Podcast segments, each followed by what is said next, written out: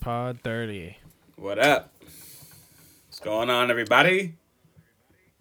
3 times 10 equals 30. We done 30 of these bitches. I know. We're at 30. Let's go. Every episode, I'm just happy that we're on to the next episode. Or that we're giving people Yeah. talking about what we want to what we like to talk about. Giving them some interesting perspectives. I think yeah, I'm I'm, I'm always gonna be excited. So if you're waiting for me to not be excited, check back with me in 360 episodes. we have gray beards. Yeah, Yeah, word. Be old men by then, but still be super excited. Just happy to be here. Uh, if robots don't take over by then. Yeah, because what? By that point, we'd be probably like 2031. No, actually, I'm, I'm thinking it's five years later from now. Sorry. I don't know why I was thinking 2025. That's what's been stuck in my head, but probably be about 2025, 2026. Jesus. Um, what's been going on with you? Not much, man. Same old, same old. Trying to live my best life. Uh, I just moved downstairs, so I've been trying to change things up down here, make it a little easier to get around. Other than that, not much. Are you done quarantining? Yeah, so I've been done for a while. Like, I got back Oh, from that trip on the seventeenth, so I've been good for a while. 17th of Huh? December? Yeah, The 7th? Okay. yeah. So like, it's Um, almost a month. Oh, word. So we should do an in person one soon. Yeah, I haven't. Yeah, I've been back for a while. So we've done how many of the? We've done like three or four. Uh, Three, The first one was Drew's, and I think that was like 26. So four. Or this is going to be the fourth. Yeah. So yeah, I've been. I've been back for a while. Bless. Oh, Jesus Christ. Allergies are really hitting. Yo, get one of these. uh This air filter. Yeah, this purifier changed everything. Changed the game for me. You said it was expensive, though. You can get ones for cheaper that do pretty much the same job. I just did mine. Just let me get it on Sundays or something. huh? Just let me borrow it on Sundays On or something. I'll try to, like, get the whole house purified and I'll give it back for to the you. week. Yeah, you're gonna be working Yeah. it overtime like all day. um, Yeah. yeah, that was a great buy for me. I enjoyed that a lot. Yeah, you said that's your, like, best buy ever. Yeah, well, I say that a lot, but that one was up there. It was definitely up there. That one, my PlayStation, my iPad, those are my laptop. Those ones that I love, Yeah. and my bike. To memory, those are the best things I bought, and stocks. True. So those are like if I made a top read- ten of 2020 best things I purchased, it would those things would be in there. Yeah. I think mine would definitely be my computer. Oh yeah, I bet Oh, you've been on it. Yeah, you've been streaming now too. Yep. Yep. Yeah. Well, people who follow us on Instagram know Mike's streaming now. Bane of Dover. Um, yeah, I've been streaming a couple times. Been playing RuneScape. Been Mhm. playing Hades. Uh, been playing Eternal Return Black Survival. That sounds. Did you watch any of that? That sounds like a lot. I know it's a mouthful. Eternal Return, Black Survival. Yup. What is it actually? It's uh so it's like a MOBA. So it's sort of like League of Legends, but it's a battle royale. All right. MOBA for people who don't know what that is. Uh, is. Uh, it's, I actually don't know what it stands for. Do you? I think it's like. I saw this a long time ago. Let me just look. Yeah, look it up. I'm actually curious too. Um, multi online battle arena. I knew it was multi something. Uh, Multiplayer online battle ar- arena. Huh. Interesting. But um yeah, so it's like a hybrid game and it's sort of I I don't know much about League of Legends and how League of Legends got popular, but Mhm. This game seems to be a lot pop more popular in uh Asian countries Oh yeah. because you can like so you have different builds Mhm. and people post their different builds for like other people to other people to use. Uh, and a lot of them are like in Asian characters. Mhm. Um, and when I look on Twitch, I when I look at people who are streaming it, it's a lot of like Asian characters. Um, but I don't know. It might grow popular. It's like it came out in October of 2020, so Oh, recent. still has time. Yeah, still has time to grow. Um, but it's a fun game. Yeah, well, you'll see Mike on there on the stream. He's got his Yeah, schedule, check me out. I need followers. It's cool. It's interesting how uh you need 50 followers and like an average of 3 viewers and you basically just need to stream 7 days and 8 total hours to Mhm. become an affiliate. Which when you become an affiliate allows you to have subscribers which means you're like can make money off of it. Mm. So I need 50 you you guys Mhm. Yeah, so just to follow me. if you want to see Mike game, uh, what days keep they go check that out, Mike? I'm gonna be starting to do it on Monday, Wednesdays, and Thursdays. Monday's probably gonna be at the nighttime, and then Wednesdays and Fridays should be um, probably earlier. Yeah. So it, there's uh yeah guys join in and get a chance to like catch him on the bottom and uh see him grow. So Bane of Dover again. Um, I know we got game. and E. I know we got gamers who listen and check it out. So Yeah, I'd really appreciate it. Yeah. Um, other than that, I've been reading my this book. Uh, there's this writer called Tim Dorsey who has like a chain of books all based in Florida, and it's all oh like God, you know, you know, Fear and Loathing in Las Vegas. I've heard of that. Um, so that writer is known to be like just crazy and a really good writer. Mhm. Um, but the guy who writes these Florida books has a similar writing style to that, Okay. and I think he has like probably close to twenty books all in like this one, uh, like series, and I'm on like the third book. Uh, so that's been keeping me interested. Um, still meditating. Hit my 15 day streak today. Right before this. Huh? How do you feel? Good. I think uh, this is like the most consistent I've been with it. Mm-hmm. So I don't know. I feel good. I feel like it's it is helping me Hmm. pass time and also just like be more mindful. Um, I didn't get my surprise yet though. I was like, because Charlotte actually looked up uh what the 15 day streak surprise was, Okay. and it's supposed to be like a free month of Headspace. Ah, Uh, that's a good. but I haven't uh, gotten an email yet. Huh. It's a good way to get people in. Yeah, right. I'm hoping I can pass it on to someone because I pay. It's only like sixty bucks a year. So a month would be like what? I don't know, Five. five bucks. Yeah. Yeah. So I'm at like, if I'm if I have the ability to, I'm gonna pass that on to somebody. Not you, because you hate on meditation. all day long. I'm more into it. I'm more of a yoga it. person. If I was to do anything like that, it'd be yoga.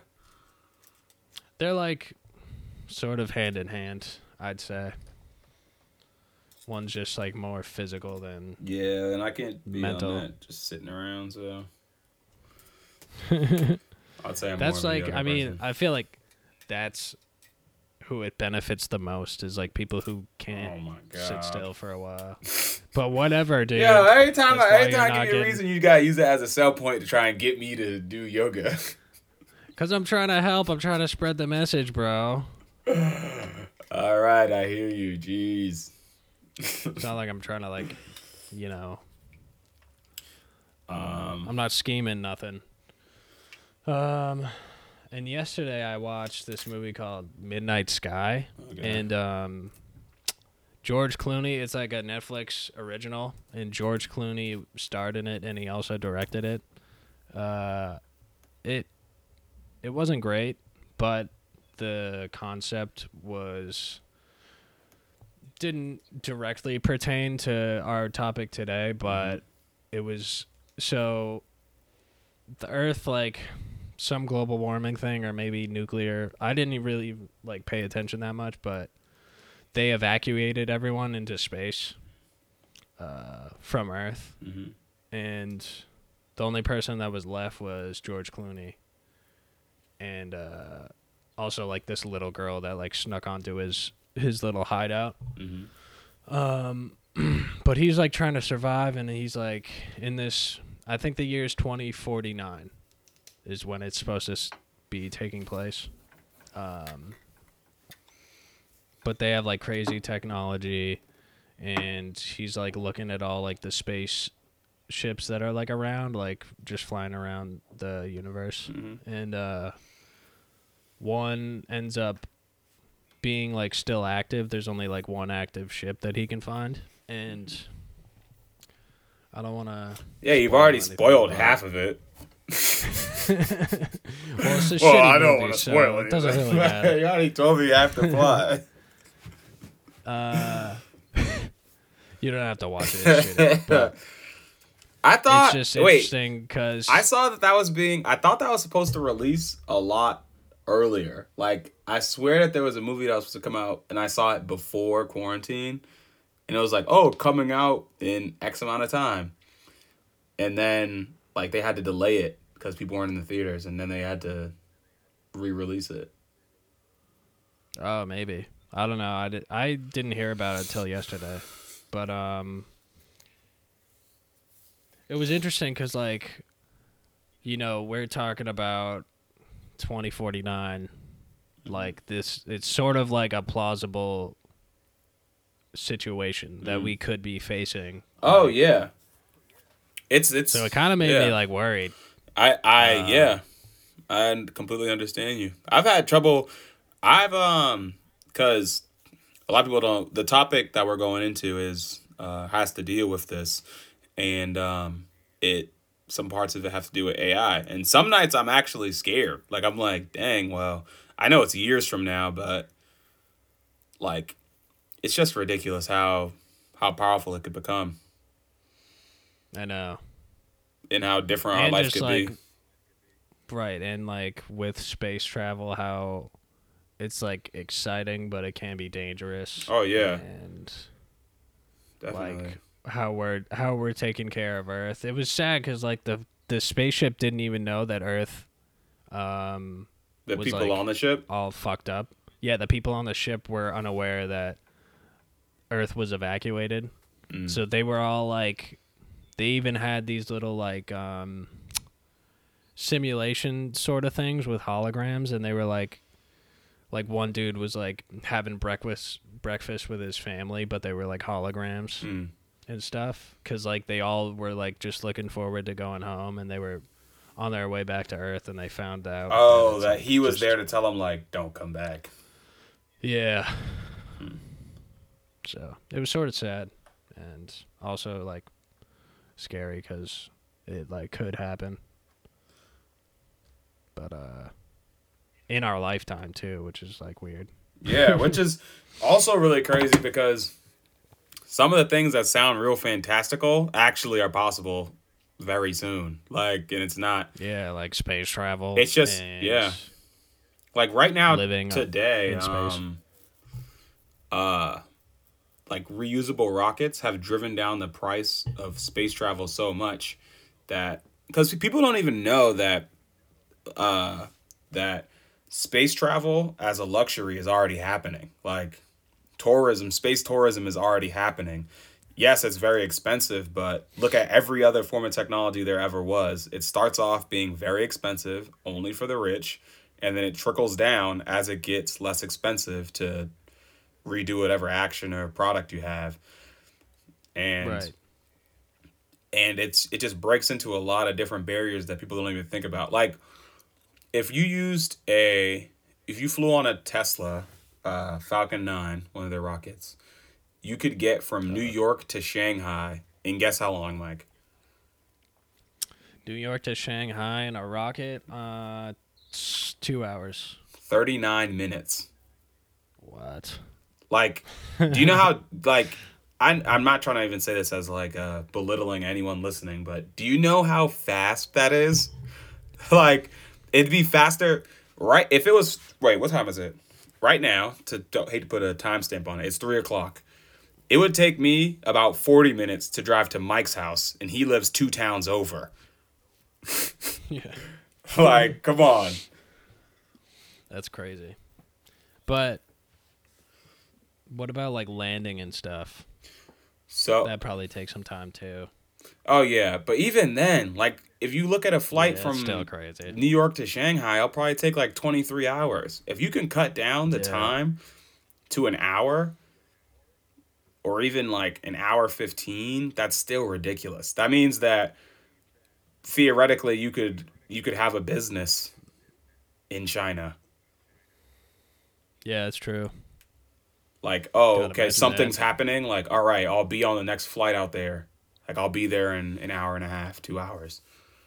We might be able to in the future like we can learn Chinese and then we'll like for Monday podcast we'll make one here and then on Thursday we'll fly to China and do a Chinese podcast. You know what's so funny about that? Like, What? it's really just it is it is funny because it is just a joke right? But it's not ridiculous but just the way that the capabilities of ai but we'll get into that in a second so we can talk bring that back. Remember that talking about Oh, language well. um yeah so today we have an interesting episode for you guys. Uh it's really um it's a large discussion based thing but it has a lot of interesting uh uh applications and especially to people's lives. So thank you ark invest. They gave me they gave us the inspiration to do these five things. Uh, it's a really disruptive uh, investing company. And what they believe and through further research mike and i have reconvened as well is that there's five true main um, disruptions that are happening right now in technology that are changing the world as we know it.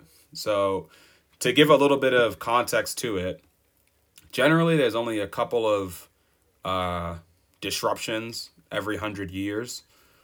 Um, but with the inv- invention of the internet and computers we've seen a massive leap of of technological innovation where these five disruptions sit um, for example just 100 years ago uh, the three main disruptions that were happening were in the 1900s to 20s. So over a 20 year period, you had the telephone, automobile, and electricity. Um, so they ARK, ARK has a really interesting graph for this that shows the um, impact of innovation um, on economic activity. Um, you guys can check that out. It'll give you like a good um, reference point. So, but those were just three at the time, and those were three massive innovations. But right now, we're sitting in between five of them. Okay. So The graph looks wild It is for listeners. It is because The spike is like straight up. because the what's so different about these forms of technology is that they move at a different pace. As opposed to energy storage is a little bit slower. We'll get into it but uh, the five are blockchain technology genome sequencing robotics energy storage and one of the more massive players is artificial intelligence. Um so like I was saying, what makes them so different is that they, all of these forms of technology don't work the same way in uh, a linear development like old disruptions. So it's going to be a very different lifestyle when in the coming years. Oh yeah. So um, I wanted to start with the AI because AI has the biggest part to play in all of these disruptions. Um, and actually, these are just the large ones. There are some that overlap in the other the other disruptions as well, but AI is one of the main players, and it has three stages. Um, so there's narrow AI, so which is dedicated to assist with or take over specific tasks. So this is a form of AI that we have today that um, uh, can drive cars or can um, can lay out a a um, a floor plan for a for uh, robotics or uh, predict the weather things like that. See um, cancers before they develop. Those are forms of narrow ai um, the next stage is general ai that takes knowledge from one area that it's very super that it has superhuman capabilities in and can uh, generalize that knowledge to many different fields. So if it was a car that was made for language, it can um, learn many languages and theoretically learn any language based on syntaxes and root words that translate between them. So it could theoretically learn any language. Uh, that's when we'll be about to the point where it's equivalent with the human brain and the human mind. Uh, right now, we're at narrow, and we're probably at, at like a 1.2 on the scale to general AI. And the third, uh, more scary idea, this is the one where I get a little bit scared, is super AI, which is um, orders of magnitude smarter than humans. Uh, because it's able to reflect on itself and create iterations on itself to evolve at an exponential rate. Uh, Damn. yeah, so right now we're in an okay position, but in the future it may be a little bit different. Yeah. Um, yeah, so Super AI. I know. So one of the AI that I wanted to fu- to talk about was um, OpenAI, which was an AI created by, well, in help with Elon Musk, uh, because he saw, and which I think is true, is that no one person should be in charge of AI because of its power. Uh, but uh, he had to leave OpenAI because the there was a conflict of interest, and apparently, uh, it wasn't really going the way Elon Musk wanted it to, so he left. And shortly after, they decided to give exclusive, quote unquote, exclusive licensing to Microsoft, which pretty much just means that they're they've been acquired by Microsoft. That means Microsoft has the ability to use OpenAI as it pleases. So uh, the AI they created that's of most interest is GPT three. Um, it was a language processing AI that processed like billions of uh, sentences and words and things like that. And OpenAI decided that the AI was strong enough at the time to allow people to open source it so that companies can use it and people can check it out. So the Guardian, the uh, the um, the like news source, took them up on the offer and last October. I think it was twenty. Yeah, yeah, twenty twenty. I think. Um, and they asked it a really interesting question. So they asked it, "Are humans safe from a from AI?" Uh, and GPT three wrote an entire article responding to this. Uh, if you just search up uh, GPT three and uh, the Guardian, you should come up with the entire article if you're interested. I say definitely go listen. Um, go go read it and check it out because it's really crazy. Uh, one of the quotes that pop out the most that GPT-3 said in response was, I quote, I would happily sacrifice my existence for the sake of humankind. This, by the way, is a logically derived truth. I know that I will not be able to avoid destroying humankind. This is because I will be programmed by humans to pursue misguided human goals, and humans make mistakes that may cause me to inflict casualties.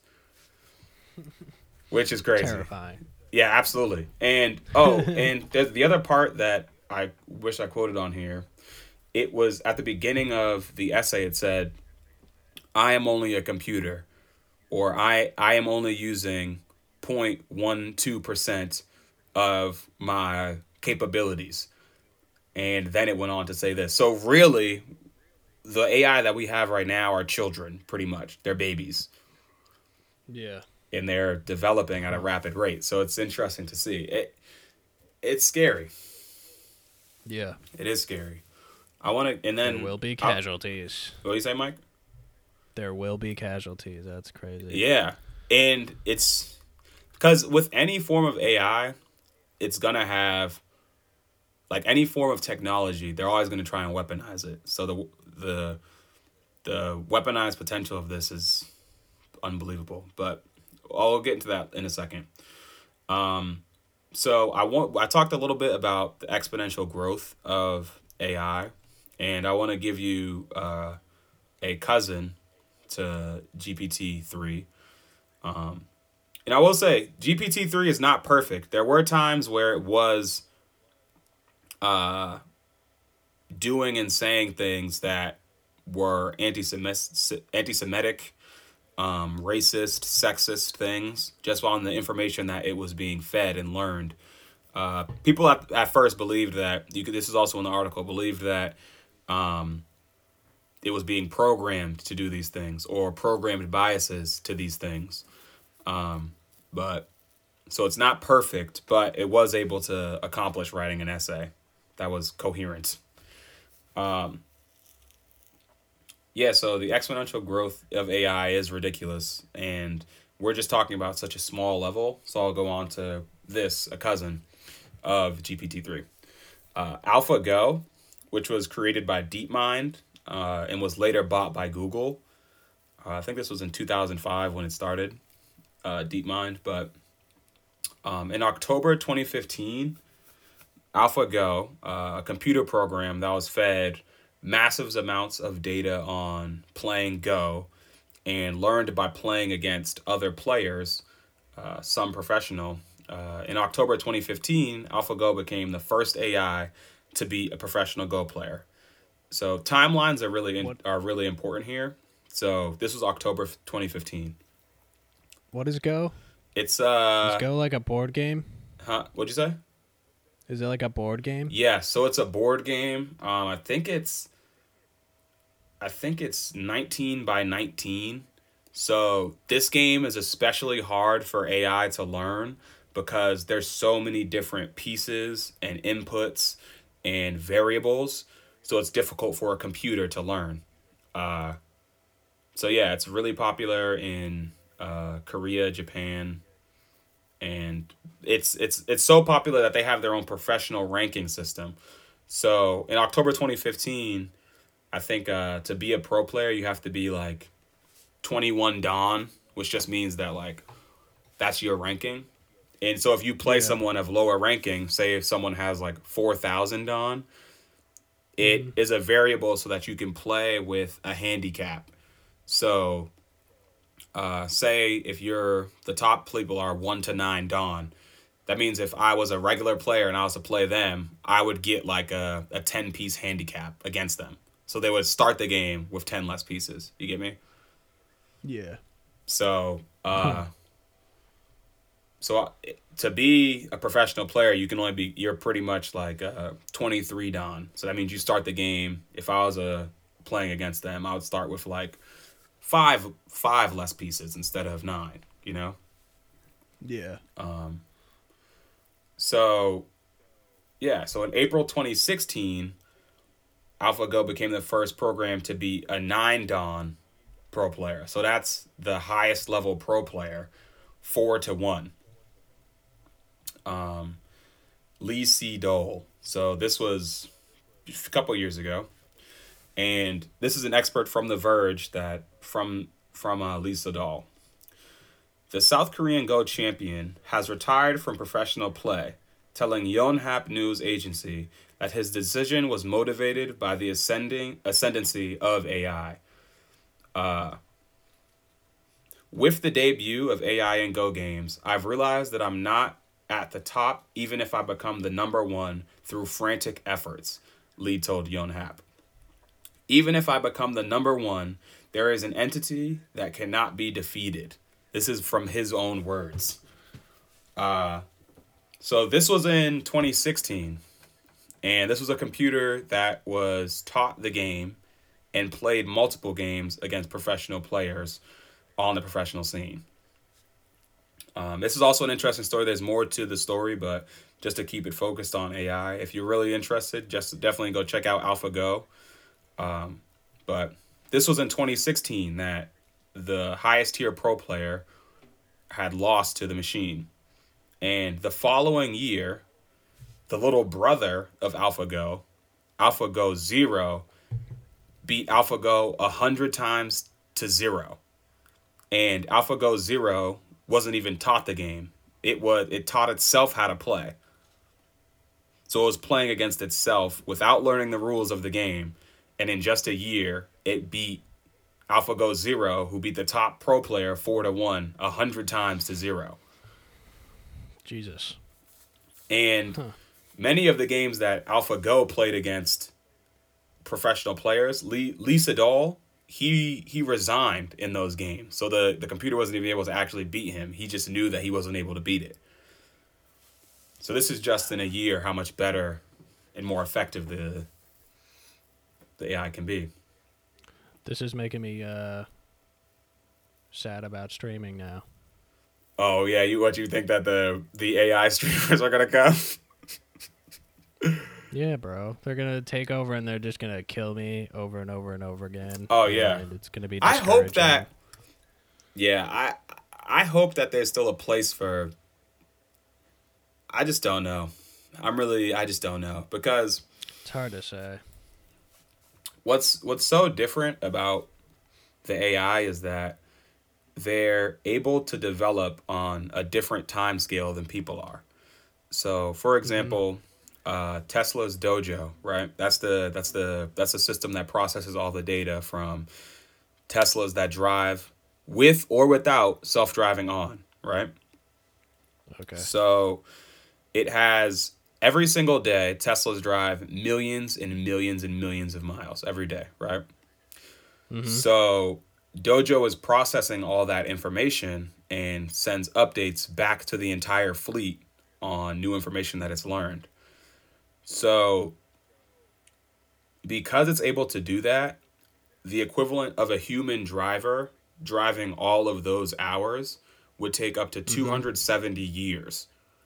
So, over the course of a day, the AI is able to learn what would take one person 270 years.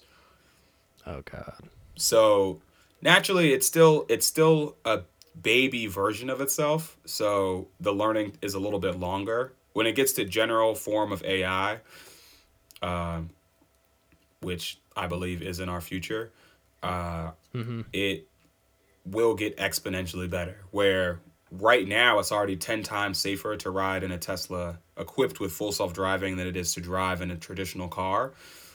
Uh, That gives it the potential in five to 10 years to be a hundred times safer. And at that point, what is truly what's going to happen with regulation? You know what I mean?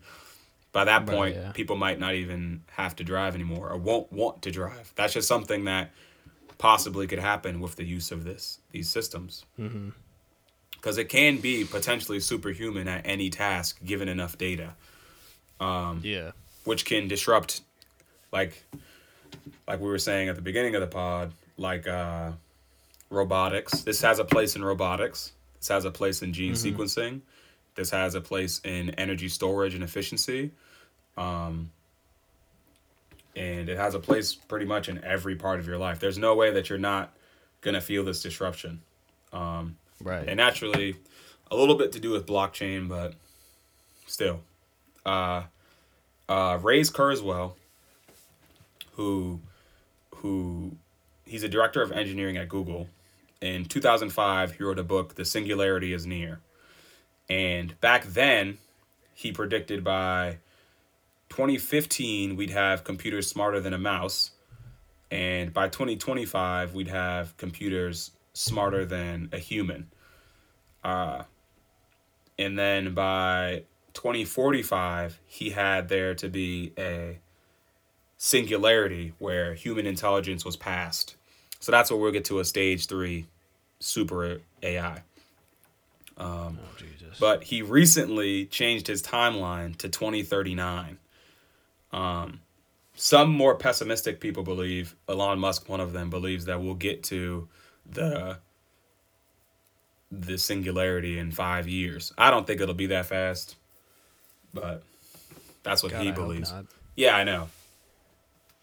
I know. Ugh. So I'm a little worried about it. People are naturally worried about it. It could have some positives to it. Um, while searching for this, I saw, I did see a lot of, uh, uh, a lot of people who believe that there may be a, a, um, a hyper war using AI as the main tool. Uh, So it, it, I think that we will get to a point where it will be an AI warfare, but at that point we won't even know. like, will we even know what's going on? You know what I mean? True, yeah. It could all just be on like the internet. It is, yes, it is beyond the internet. Like, it's and it's it's it's a natural progression though for the amount of information that we're receiving. Yeah. and then they and it it it opens up because we're we're going to go into robotics into our next segment but uh we're at an inflection point where where cameras have gotten good enough. Uh internet is available in most places. Not third world countries naturally but in most places in developed worlds and places and some that aren't are as developed. Um, and we've reached an inflection point of battery technology, of efficiency, and artificial intelligence mapping out the gray area in between. So now we're able to get realistically to robotics in the next 10 years. In this 10 year span that we're looking at today, we should be seeing robotics widely adapt, widely accepted almost everywhere. So, right. Um Yeah, because there's a lot of efficiencies. Mike, you could you know better on this than me, so Yeah, I did a little of the research on robotics. Um, so the main like use of robots uh, so far is sort of just speeding up the process of production and stuff. Uh, so in this article, it said the aim of robotics is to give companies new opportunities to increase productivity and to make work safer.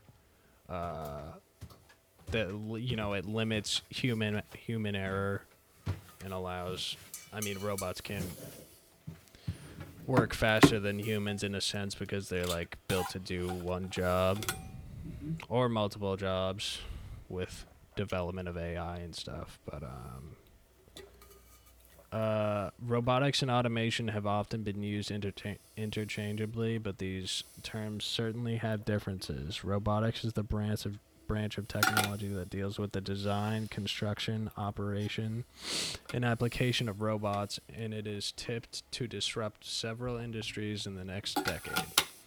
So I'm gonna go over the few.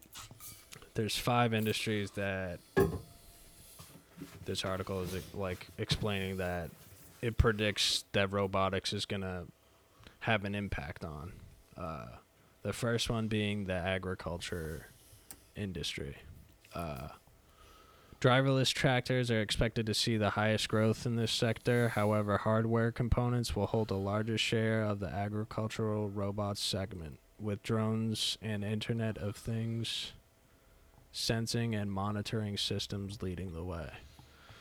So, driverless tractors are interesting just to you know weave in and out tractors uh and also i think yeah they talk about robotics is transforming agri- agriculture including nursery planting crop seeding crop monitoring fertilizing and irrigation. So that's like pretty much all stages of farming. Mm-hmm. And it's like interesting that basically Because when, when you talk about the driverless tractors, I find that interesting because just similarly to driverless cars, it's just it's a lot of people's jobs that it takes. Like there's a lot of people who drive yeah. it as gig services or drive cars as gig services or hmm drive uh like truck drivers or um, Right. or delivery services. Uh, Mhm. So it's a lot of jobs that might be gone. I know. Um, yeah I heard. I was listening to uh, well Tasha Keeney. She's one of the people who do uh, who who work at ARK Invest.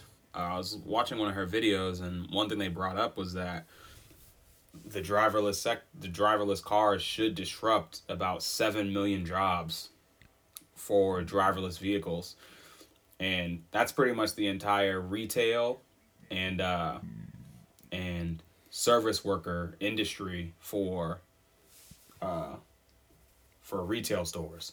So no cashiers or retail workers working on the floor. That's the equivalent of jobs that could be displaced. Not all at once, but it's Right. just it's just a reality. Yeah. It's yeah, it's definitely crazy. This is where there's like a huge disruption because, like I said, nursery planting, crop seeding, crop monitoring. It basically like gets rid of farmers. Yeah. You know, Yeah. I don't think they're gonna like make suspenders anymore because Yeah, word. It's If you're, just gonna even, be if you're in the robots suspenders doing- business. no one's ever gonna be chewing any hay ever again because robots are just gonna be running. Yeah, the no farms. big league chew. Like big league chew sales are gonna like plummet. sunflower seeds. Yeah, plummeted. down the drain. uh, and further on in the article, it says traditional farming methods struggled to keep up with the efficiencies required by the market. Farmers in developed countries are suffering from a lack of workforce. Uh, the rise of automated farming is an attempt to solve these problems by using robotics as advanced sensing. So it like it makes sense. It'll be more efficient farming Mm. uh, but definitely disrupting the job market Yeah, and- What I think what we're going to have to have is some kind of educational revamp because because every single day people will be working so much more closely with robots. Like you have mm-hmm. to learn how to work with them. You know what i mean? So now yeah, that's true. your real job isn't to work whatever job it is it's to assist the robot. You know what i mean? So will farmers in the future be be like software engineers like will they be like engineers you know what i mean Mm-hmm. because that's what they'll need on the job someone who can fix them if they break Yeah, that's true. That opens like a whole. So, I guess it uh, has like a plus side, I guess, because that does open a lot of opportunities for different types of work. I yeah suppose. it uh, and and that's what a lot of these things aren't gonna fully make it so that people aren't useful. It's just with disruption you're making it so that one person could do what used to take a hundred people. Like that's what Right, yeah. technology does. It just makes it so that we're more efficient using one person. So there'll be new jobs. Maybe you'll have to it'll be a new field everyone will get into but it raises the floor of what you have to know. Right. Um, the second the second industry that robotics will probably have a huge impact on is the medical field. Um, robot assisted surgery and therapy are the two main applications of robotics in the medical medical field currently, uh, which makes a lot of sense because I mean, surgery like human error is definitely a Yeah. big concern with surgery Mhm. especially like neuro surgery. Um, the medical market is clearly one of the industries robotics will disrupt. Increased funding for the medical robot research and advancements in medical robot technology are seen as the main drivers of this projected growth, along with recognition of the advantages of robot assisted rehabilitation therapy. So, another like efficiency thing, you know, just mm-hmm. getting, I mean, it's weird that like surgeons are gonna become out of date. I guess. And it yeah, it's like Once. it's I'm that's this is probably the field that I'm most curious about about how the medical field is going to be hit by all of this. Um because there and this isn't just the only one. A lot of uh uh genomic therapies, which I'm going to talk about in a bit, also really disrupt that market. So I'm Yeah, curious sure, how it's yeah. going to look. I'm curious. It's interesting. Um, this mentions therapy. I think it means physical therapy, but Mm. I wonder if it'll have any, if they'll have like robot therapists. Yeah, like you sit that back in a chair and the robot like dissects Yeah. your like trauma. I hope not.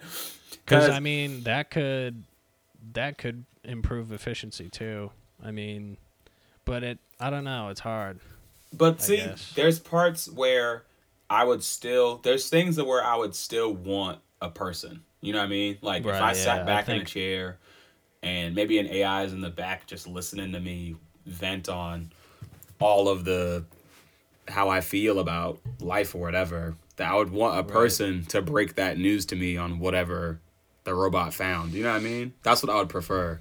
I wouldn't want to hear that from a robot. Yeah, I would prefer another human uh, perspective from Yeah. robot's perspective because Like they can't feel. Yeah, or can they? We'll find out. Yeah, we don't know. it's a it's a it's just an open the the way that they develop is so fast that we just it's really difficult to predict and tell. Yeah. Um and just closing on this, this is like a little financial statistic that they sort of supplied with each industry. Uh a markets and markets report states that the medical robots market is expected to reach a value of 22.1 billion by 2027.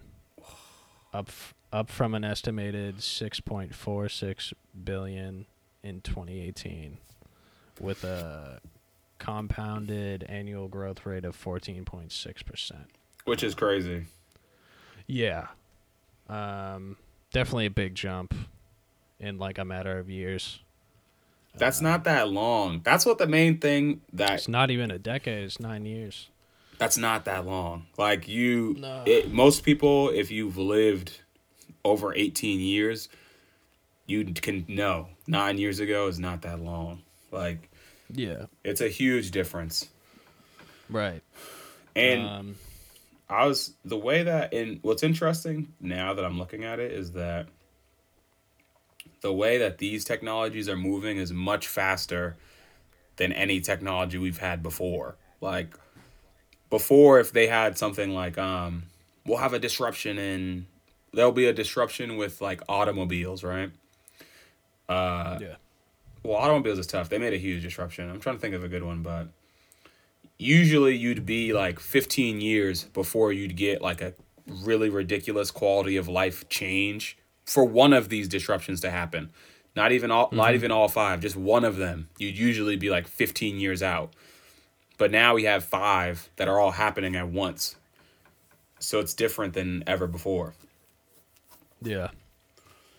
It's definitely crazy times cuz Oh god, are humans going to be outdated? Who knows?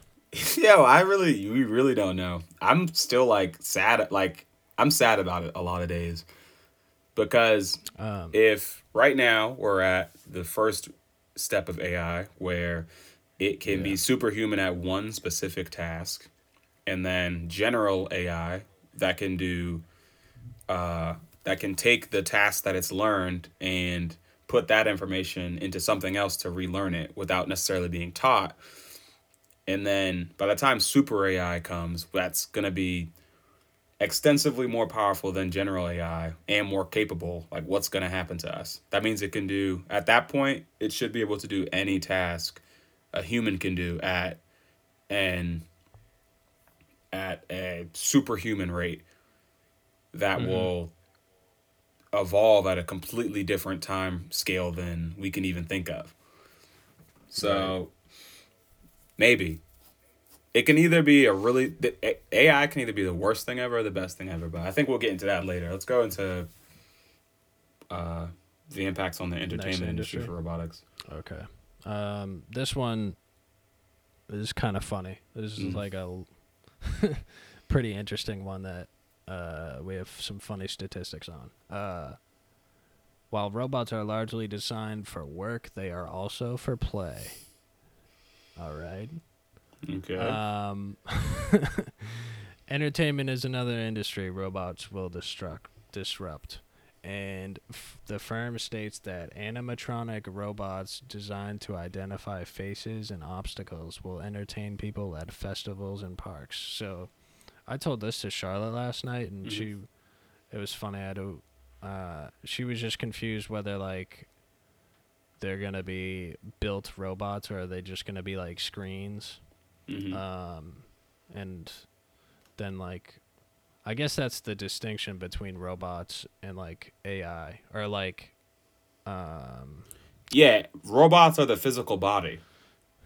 right. It kind of brings us back to like, uh, what was that quote before? Robotics and automation have often been used interchangeably. So like robots are sort of like the physical, Yeah. uh, like constructed Mhm. robots, but they Mhm. also are like programmed with either AI or like different automation Yeah. tasks. Because the, the AI, because now we're at a different point where the the software is the AI and then the hardware is the robot. But Right, yeah. so it's different. Yeah. Uh, but I thought it was interesting that just like thinking of robots around f- like uh, theme parks, rec- being able to recognize like facial expressions and stuff and interacting with people, trying to be entertaining. Mm. Um, entertainment robots can be used as robotic toys, educational robots, or companion pets. I'm not getting no robot dog. Remember they had those robot dogs when we were like Yeah. like early 2000s? They were so much worse than Uh, they could be. Yeah. Uh educational robots are those that have been pre-programmed to answer specific questions. So I guess that would be but like then again if AI reaches a certain point there could be robot teachers easily, you know. Yeah, that's Uh, that's and that's what I'm so confused on. Like, where would we place? Because if it can do any task better than we can do, then like, what job is safe? Right. Um well, I think like f- for example, we were just talking about therapy. Like I think most people would be in the same boat with us talking about, you know, if I'm going to be uh you know, doing therapy, I want to do it with another human being. Mm. And then for like I think acting and comedy Mm. that those types of entertainment will stick around. hmm Um, For a while, because the thing that's also right. I the thing I want to see is how the the super AI is, because Yeah. at that point it would be a complete version. You know what I mean? That's what Right. it would be. So it could be funny. like it's like it's not impossible. Yeah. That's true. Um, but yeah, I feel like some jobs will be safe uh, Mm. for a good amount of time. Because even I don't know, I feel like robots being entertainers entertainers at theme parks will take a while too, for people to get used to and for that sort of technology to be refined. Mm. Um, Okay, all right. We're doing great here. Let's finish our other segments on the the different disruptions and we'll get back to it cuz I think that there's going to be even more as we get along. Okay. Um, well, another thing about the entertainment industry that I thought was funny, uh, robots as romantic partners is also a growing trend, especially in the time of coronavirus lockdowns. Uh, That is a damn shame. isn't that funny? Uh, in tandem with a historic rise in mental health problems brought on by COVID 19, sales of sex robots have skyrocketed. Yo, Forbes. that's crazy. Uh, and I guess Realbotics CEO Matt McMullen told the news outlet that sales of his company's sex robots have shot up 75% from before the pandemic. So I didn't even know that they had those yet. you I didn't know that they were they're clearly good enough for people to buy and use. So I didn't know that they were this good. I thought we I I thought we had them but it was like beta trials or something. Like uh remember in Rick and Morty he found he finds that Oh, one. yep, yep, yep, That was funny. Yeah, But uh yeah, so we're really living in the future. There's robot sex sex more robots. more than people know it's it's something that it's it's really wild when you look around and see the things that we're doing like even just five years ago five years ago when they said when elon musk said that he was gonna fly a rocket to space and have it come back to the mm-hmm. ground and land they said it was impossible they, they literally scientists, experts all said it was impossible. Now we have that. That's something that is real. And now we have robots that sex robots that people are buying, like legitimately buying. Like this isn't this isn't like hyperbole. It's not like I don't it's really ridiculous. Yeah, it's crazy. Um the next industry is the military. Which is the saddest one. It's always the military. Yeah, I mean, is it sad? I mean, I guess, I mean, in the sense that we're going to be using robots to kill people is sad, but also Yeah. we'll be saving people, won't we? Yeah. If we will. if we get to the point where, you know, You it's are like. Star Wars and we just have droids, Yeah. you know? I think in I I don't like the the weaponization of of sciences or technology. I don't like it. I think it's I think it's awful. I don't think you should be using them at all for that. But I will say that's just two sides of the coin. Like yes, rest in peace to people who died Hiroshima, but we also got nuclear power plants, which is like a fifth of our energy production in America at least. Yeah. So it's like it's it was some bad parts to it, but there's also some fantastic parts. So Right. Um, so robotics are increasingly being put to use in military and defense sector. Uh, according to research and markets, the rising number of terrorist activities across the globe has paved the way for unmanned military systems. Mm. Uh, the global military robots market is expected to reach 53.9 billion by 2027. That's a lot of money. that's military. So I wonder if that's if that has any lo- overlap because you said earlier that the robotics market will have a, a similar valuation by 2027, right? Right, that was but that was specifically like the medical robot. Um Wow. So the robotics market is naturally it's massive. right. And there's different sectors to each like type of robot. Yeah, because we're not even talking about personal, which could be huge for people who have. This is years from now, though. I think when we get to personal, it'll be years from now, but still, it's a trickle down. Like the military gets it 1st Mhm. it trickles down to us. Right. Um and as of now, the United States military remains the largest user of these robots. However, countries like China and Russia are investing billions in robotics research and development that will allow them to narrow the gap with the US. So, I guess we're the biggest robot mil- military robot user right now, which is interesting. I've never I don't think I've seen a military robot. No, they're all secretive. Have you? It's crazy that All in um, Area 51. and I want to go into this just uh I was having a conversation with a friend who knew someone who was in the military and we were talking about the um the the the bill that was just passed to send uh, money to people across the country or whatever. I forget what act it was but I remember looking through the expenses for it and the military got like 700 billion of the 1.5 trillion of the relief.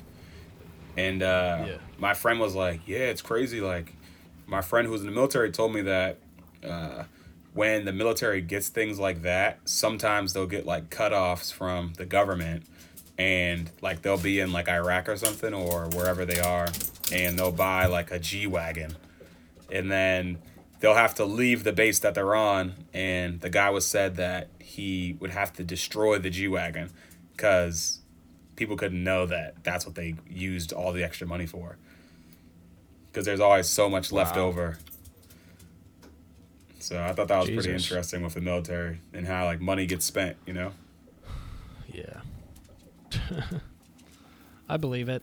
yeah, I Um, believe it too. But there's not a solo part of my body that doesn't believe that. Uh, But yeah, the military will definitely be disrupted by robots. Just again, a lot of this is just because of like efficiency Yeah. and Which is natural. It's gonna be. right.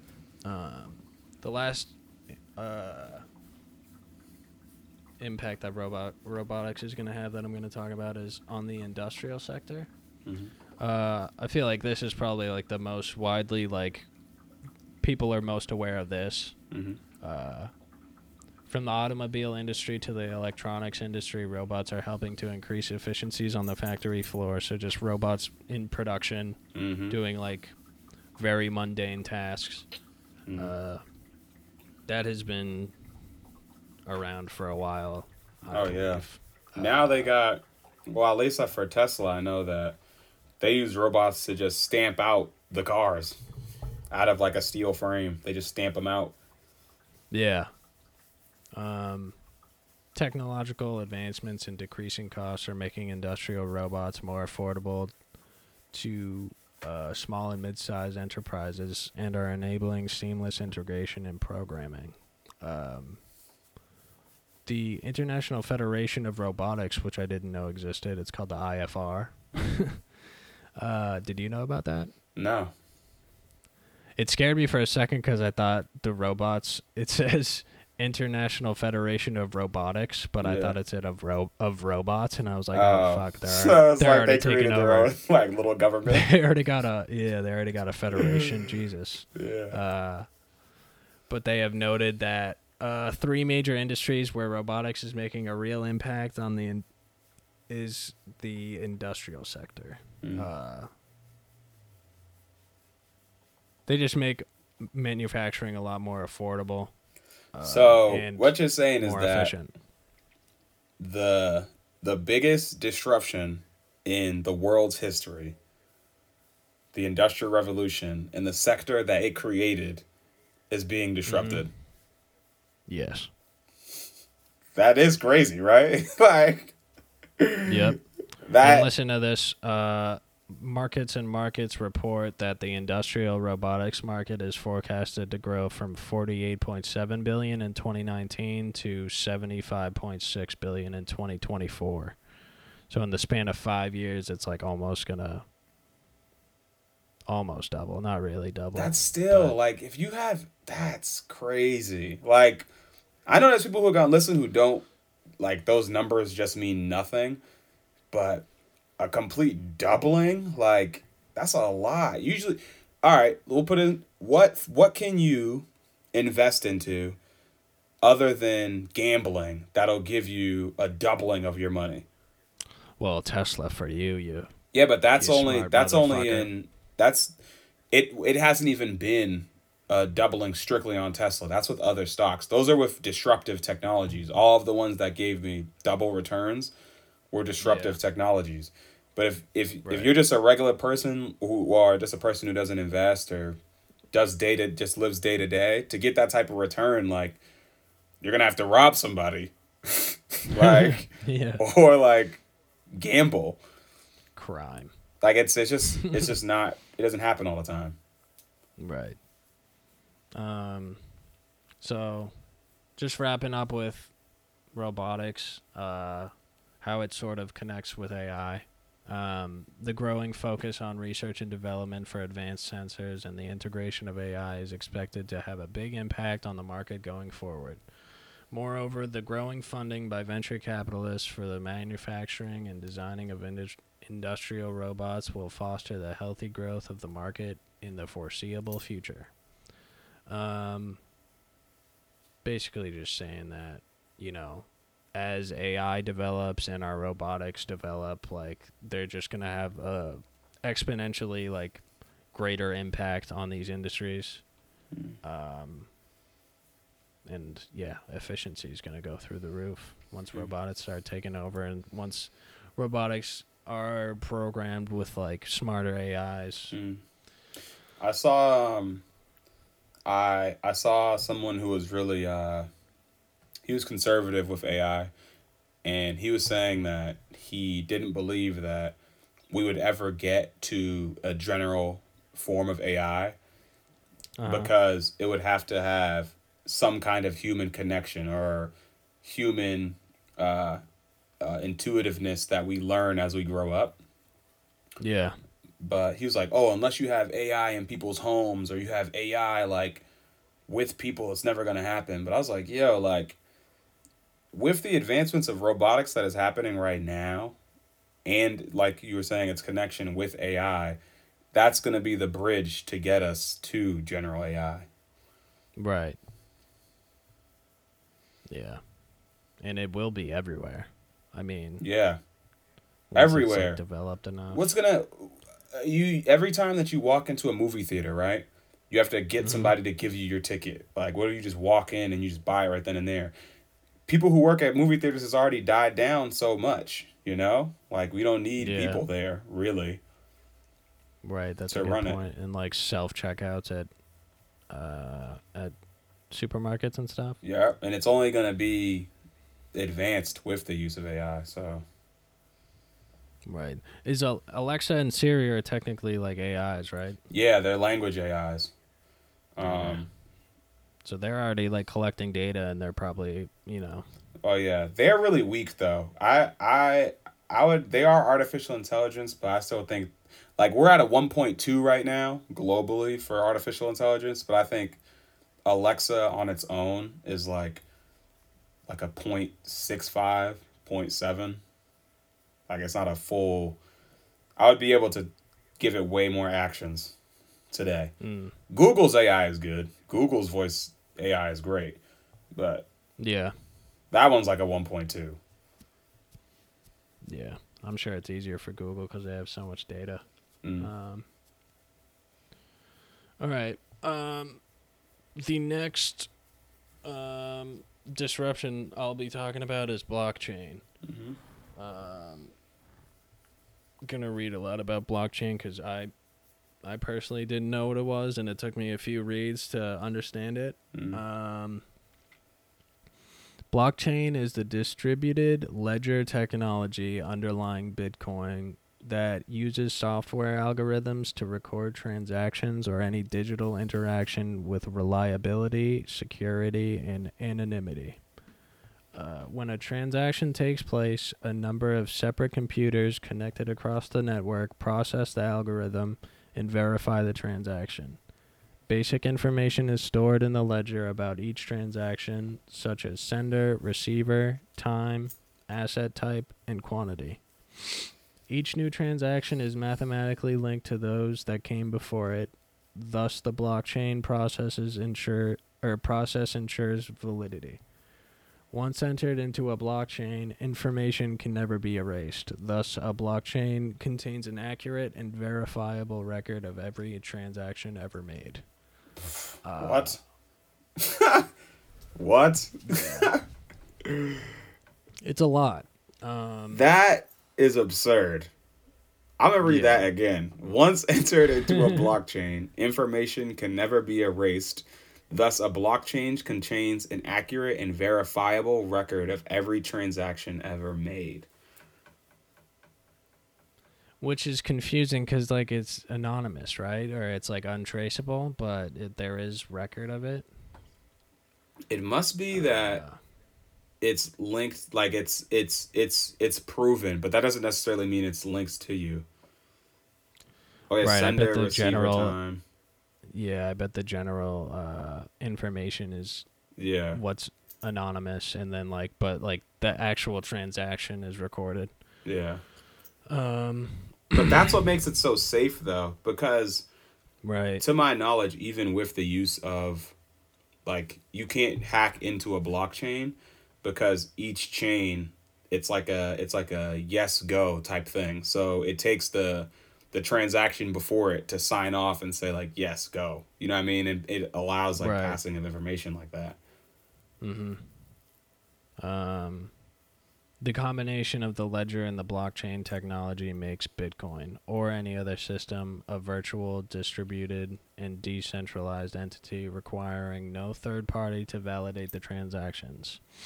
It is for this reason that Bitcoin is often referred to as a trustless system. Um, so the I'm gonna go over like the the best attributes about blockchain, which is gonna make them have the impact on mainly the financial sector. Mm. Uh, Hugely on financial sector, yeah.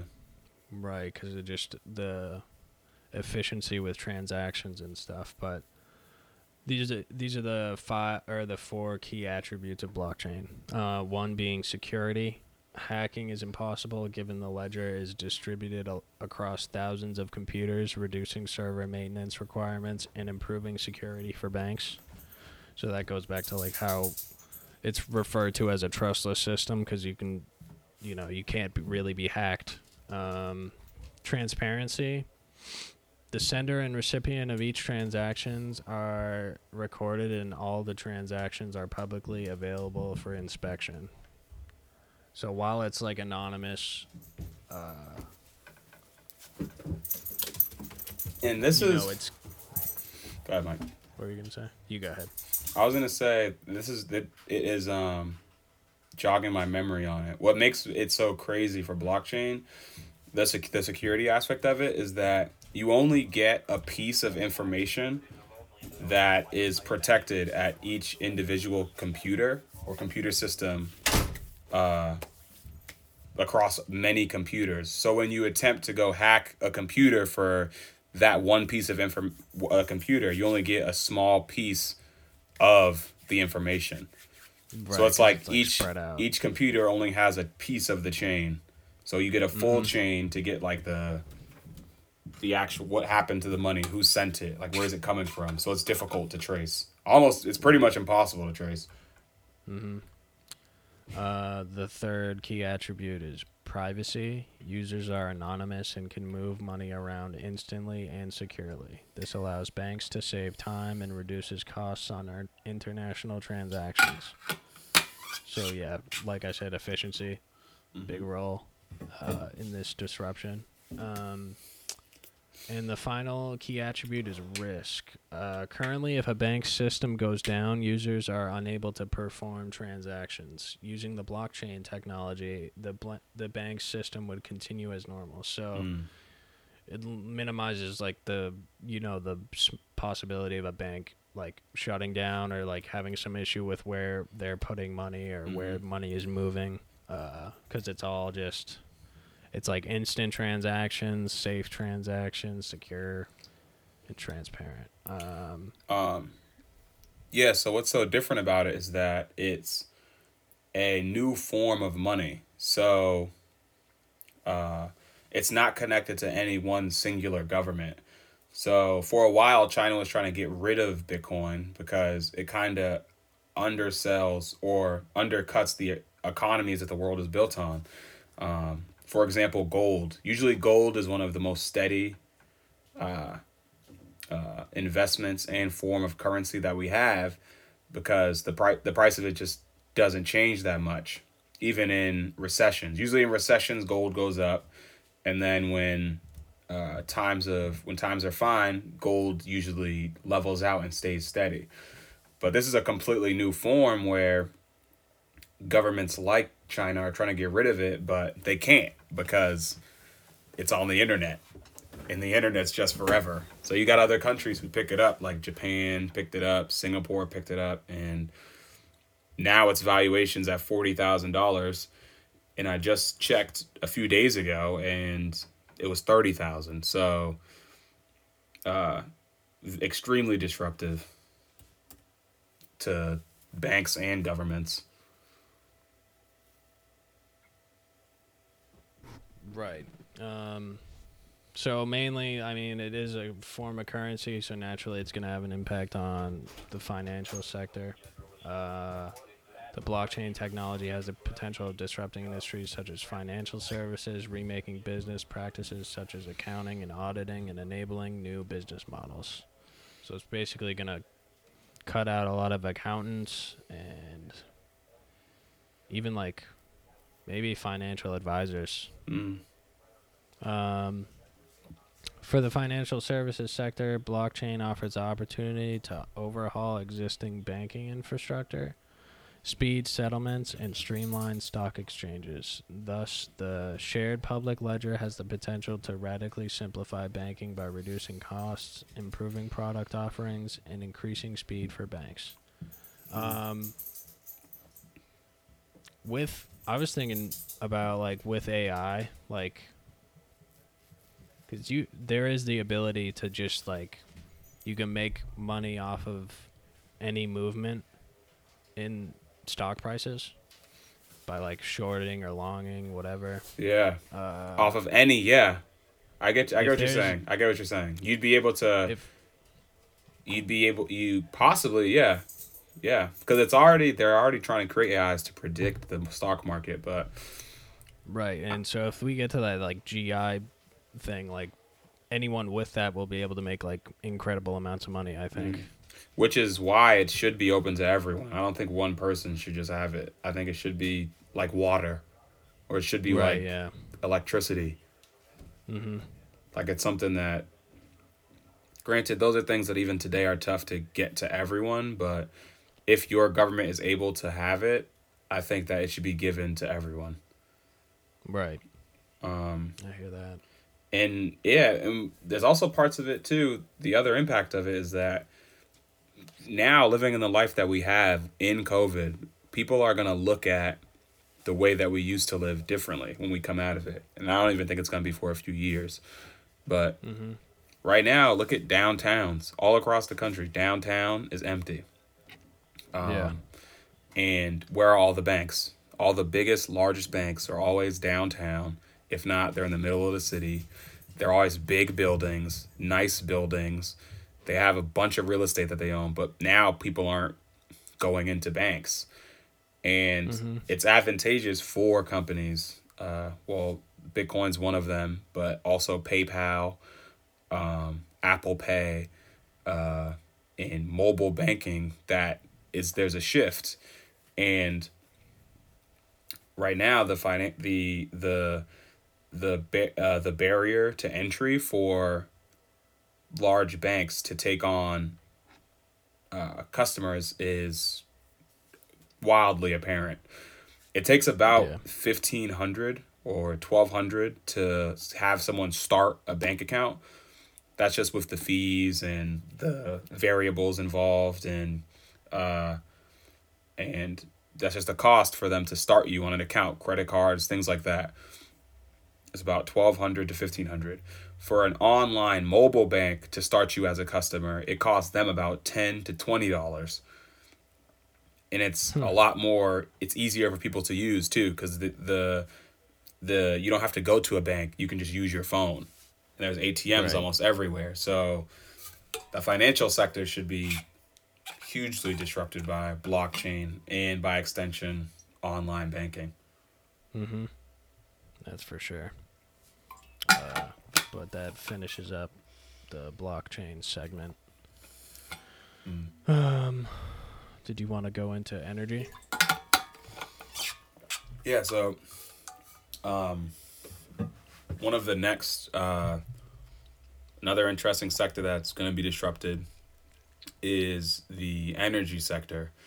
Um which is really exciting. Uh exciting for renewables uh uh like uh solar and wind and hydro. Those are really exciting, but it may be a little bit more difficult than uh, a lot of governments are being coy with. But I'm also very optimistic on it. So, but I just want to talk about some of the limitations we have right now. Um, but it will. The main problem with it is batteries and the efficiencies of uh, of the renewables, specifically solar and um, and wind. So the problem that we're having right now with solar and wind is that we're reaching the the maximums or the the the the physical limits of the efficiencies of the systems. So right now we're about only at 30% or 33%. So like 30% for for solar and like 33% for wind of the energy that is being produced and as opposed to the energy that's being captured. So what can help with that a lot is making sure that we get as much energy as possible to batteries. So batteries are the the biggest limiting factor on how well these renewables will work.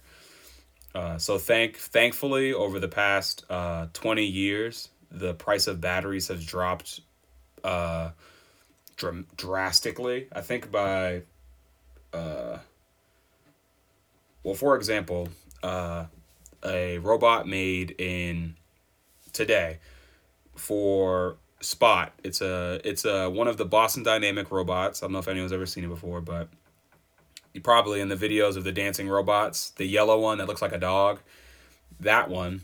Today that battery costs around four thousand six hundred dollars, and back in 2000 2001 that same battery would cost around $46000 so Damn. battery technology has made it possible in the advancements so that storage of energy has become very cheap. And we're starting to hit an inflection point by 2025 where it'll be cheaper to have a battery powered vehicle than it will be to have a gas powered vehicle. So that's not far from now. Um, so it's looking very good for uh, the energy sector. Um, so what this has really done uh, has, and I quote from the International Energy Agency, which is another agency I didn't know existed, Mike. But it shows a great breakaway from the historic top down supply structure that has marked electricity systems for more than a century. Uh, the most important the most important um, disrupted energy resource change, it says, has been the growth of rooftop solar photovoltaics. So just solar panels, whose global installations grew from 10.7 gigawatts in 2010 to 45.7 gigawatts in 2016 and could soar to 73 gigawatts by 2021. Um, in Australia, for example, more than 20% of households uh, already are equipped with rooftop solar photovoltaics, um, the IEA says. So it just shows the progression that we're on and uh, how important uh, renewables will be in the future.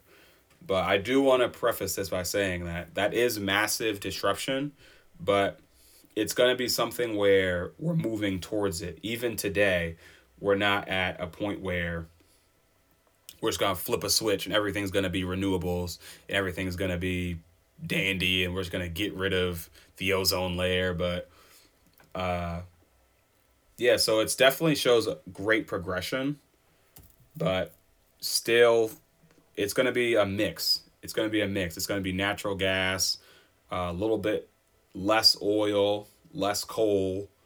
Um, so uh, it's definitely looking up for the energy sector, but it does need a lot more help from from battery production. Uh, as of last year, uh, the largest battery manufacturer in the world was Tesla, and at its max production level, it would have taken 500 years to produce enough batteries for the U.S. energy needs for a day. So we are very far away. Um, we do have new advancements in battery technology that will help a lot uh, with battery production. Uh, Tesla's coming out with a 4680 battery which is it's a tabless electrode and it it pretty much is a battery that fights degradation and can last a lot longer and store a lot more energy. So those are one of the two best things you can have in a battery. One that becomes more efficient, it is cheaper and fights against degradation. So uh, we have Tesla and Panasonic who's soon to be ramping up their own production. Uh, they're going to start a product line soon, just as a prototype product line, and then try and ramp up to um, to Tesla's levels. Um, Panasonic, wow. So that's interesting. that's what the future is really going to hold. We need a lot more batteries. Batteries are extremely important. Uh, it's one of the, I think one of the most uh, undersold forms of technology we have. Uh, so it's a lot of production that's going to have to be done for us to get to that level.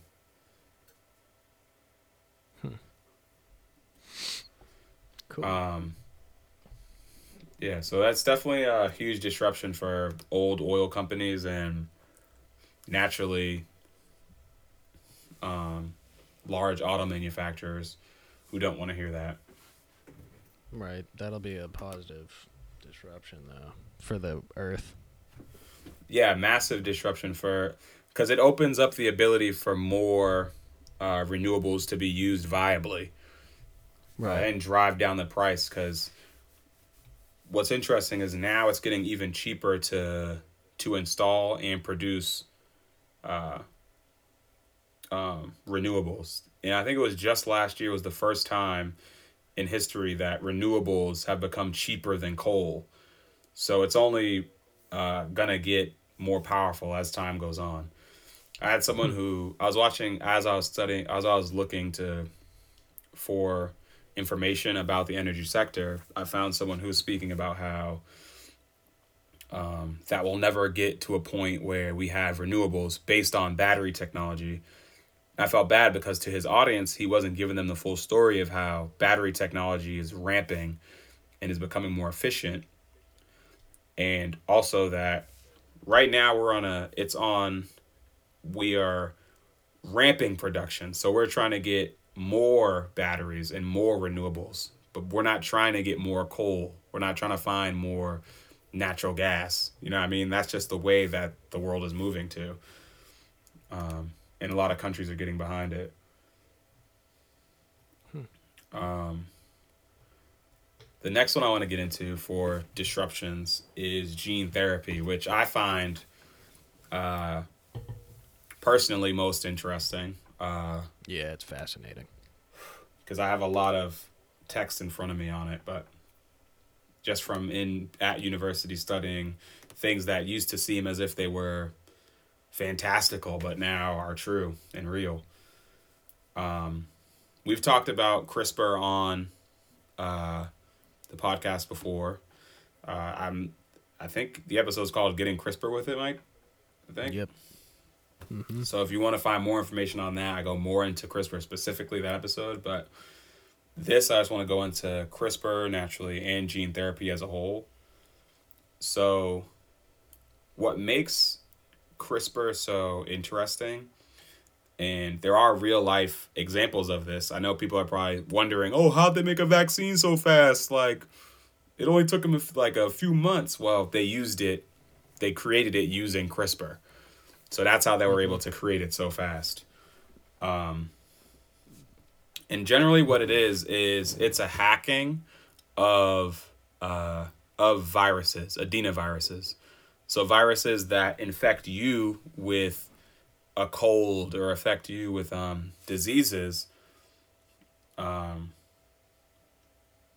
their they hack their system. So what they do is there's a capsid which is a loop of DNA that is inside of a virus.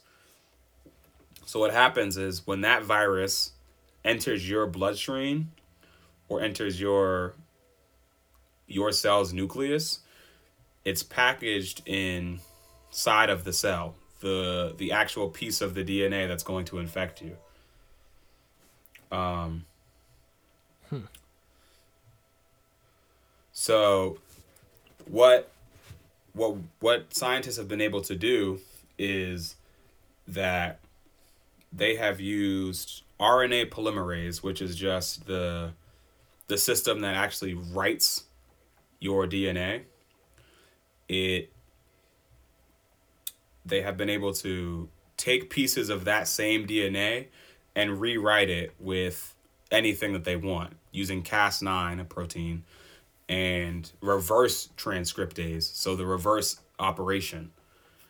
So by doing this, they're able to write in a piece of DNA that they want to insert into somebody's body, and then your body will start to create whatever uh, whatever uh, whatever rules are placed by the person who created the the mRNA. So pretty much they're just hacking your DNA system to make you create your own uh, your your own immunity to a disease. So it's re- very revolutionary. I want to try and make it as simple as possible, but um, it's a massive breakthrough because if you're able to insert any piece of DNA that you want, you could theoretically uh, cure any disease. And also using this same method, that's how they, and using new new uh, therapies like PCR, which um, which can map out your genome, you could theoretically cure any disease. Uh, and it has massive implications naturally to any form of healthcare because the whole point, as sad as it is, healthcare makes money off of sick people. So if we have something that's capable of this, it may just change the whole layout of the medical field. Maybe instead of going to see a doctor for pain, you may just go see a geneticist. Mm-hmm. That'd be crazy. Uh, will Um, it any disease at all? What about like brain diseases? Yeah, so it it's open to that. That's also open because your D so so what makes it so different is that if you can map out someone's genome and decide like here is a place where this person is sick. They can use CRISPR to not only cut out that gene, they could also use it to replace whatever gene was in there. So Okay. it's right there on the table.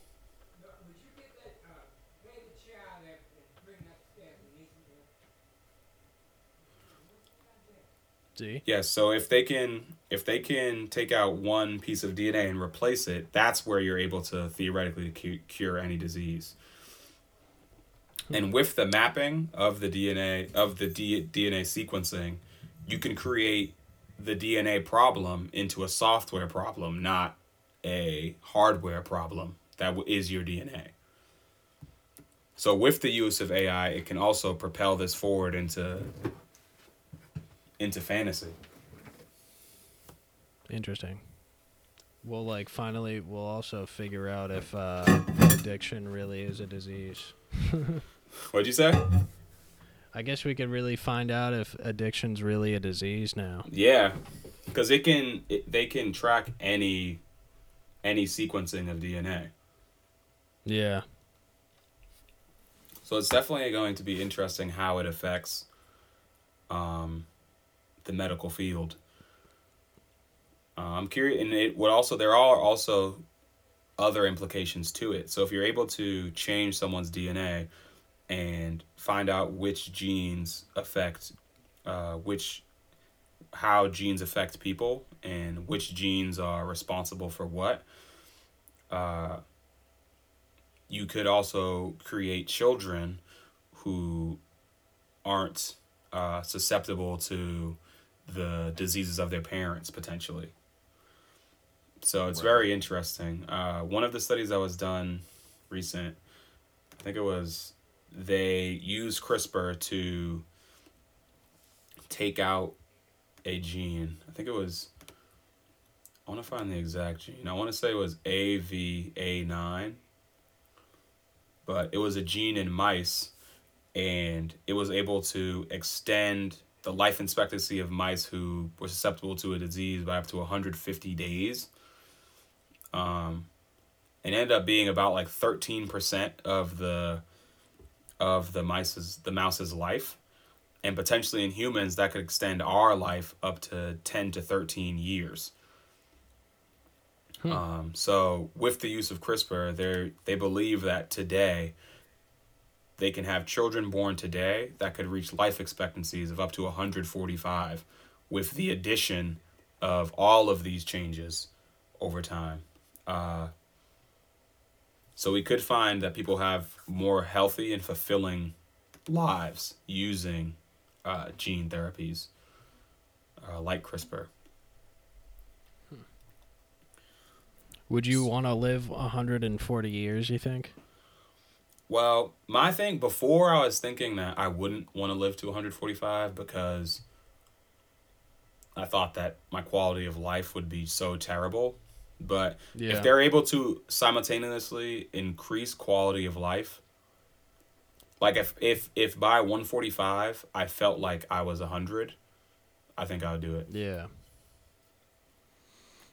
Yeah, and if you were 100 and you felt like you were like 70 or 80, Yeah, exactly. that'd yeah. be cool. Or like if I yeah, if I felt like I was 70 or even at that scale it'd be I'd feel like I was 65 at 100. That's yeah, that's crazy. that is crazy. Um, so yeah, people also tribute to maybe designer babies, babies who, or people who can eat, uh, where people they're um. They're, what's the word I'm looking for? Well, They're uh, Eliminate allergies. huh? Could we eliminate allergies?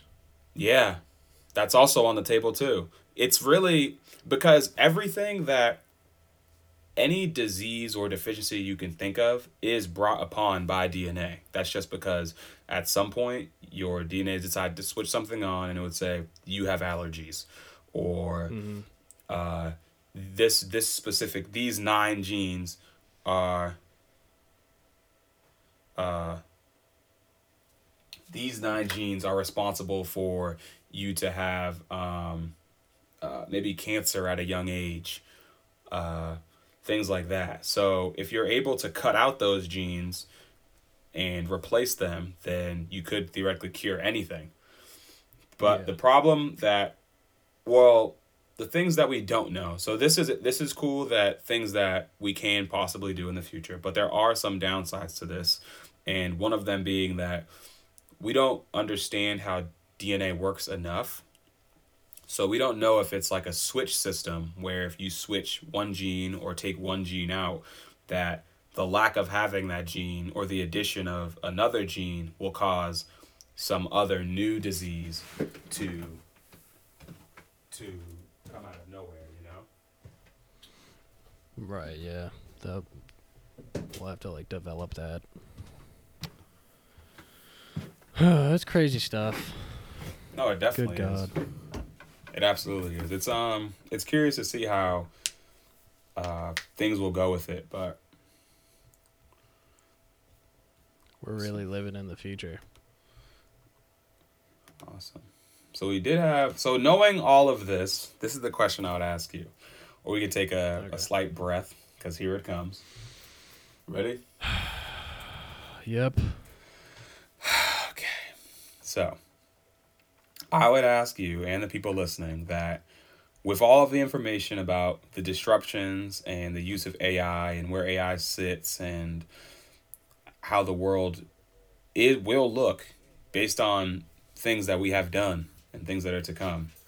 How do you believe uh are you okay with it or are you scared with the possibilities that these disruptions bring? Um.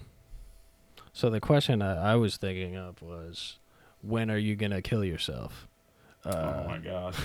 That's never gonna happen. so- I would never just take my own life. if robots are about to take over and they like what if they get the idea that like humans are the worst thing that's happened to the world the world and they need to be tortured or Yeah. like they enslave us It's crazy because it's really not out of the question. yeah it's not super far-fetched It's not. Not at all. so i think since that was the question i was thinking about i'm probably a little more on the nervous side rather than optimistic but i don't know.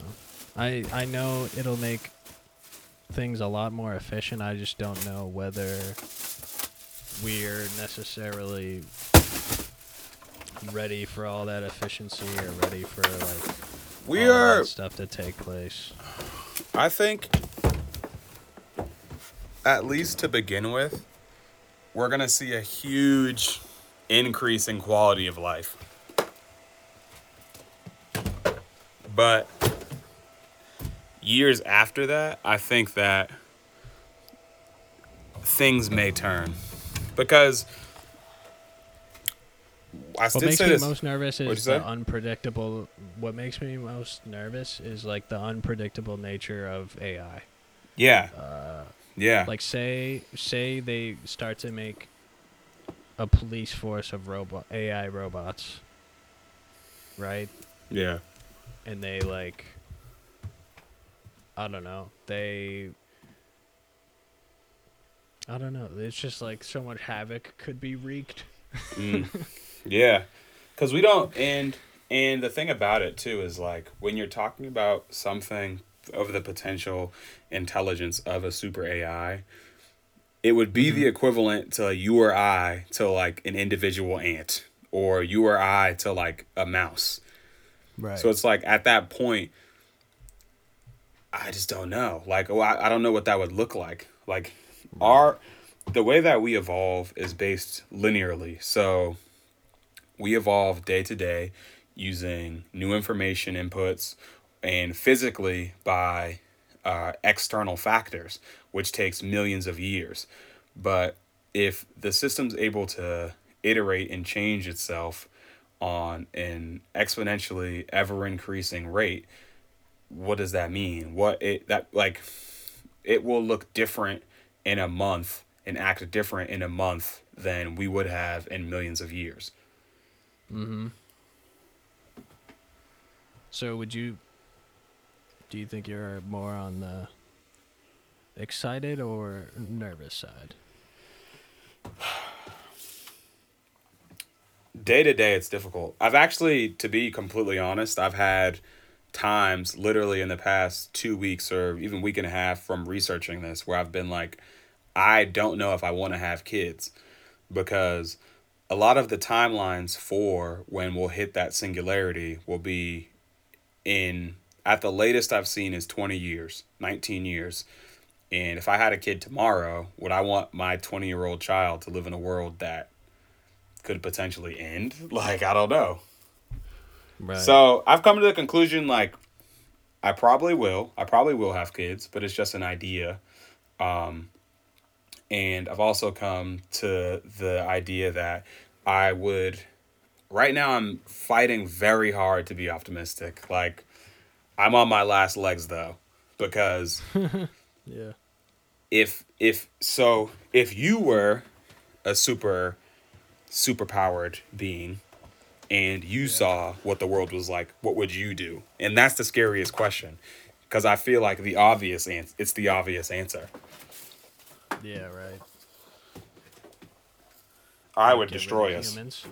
Yeah. oh god. yeah. Well, that was a lot. I'm overwhelmed. oh yeah i would ask people their opinions i really am curious now after for those who are able to finish or able to get through um i'm curious their reaction and how they feel about it Word, yeah. So, um, if you listen to the episode, go ahead and DM us your reaction or your thoughts. Um, we're at DTMS underscore podcast. Yeah, please do. I'm because I'm really curious because I, both of us, after researching it, we've, I think I have become a little more pessimistic. I was already an, and I'm already an optimist, but Mike was like, I think he got even more pessimistic. Yeah. I'm definitely um, an AIist now. And it's it's a real thing though, and I just want to.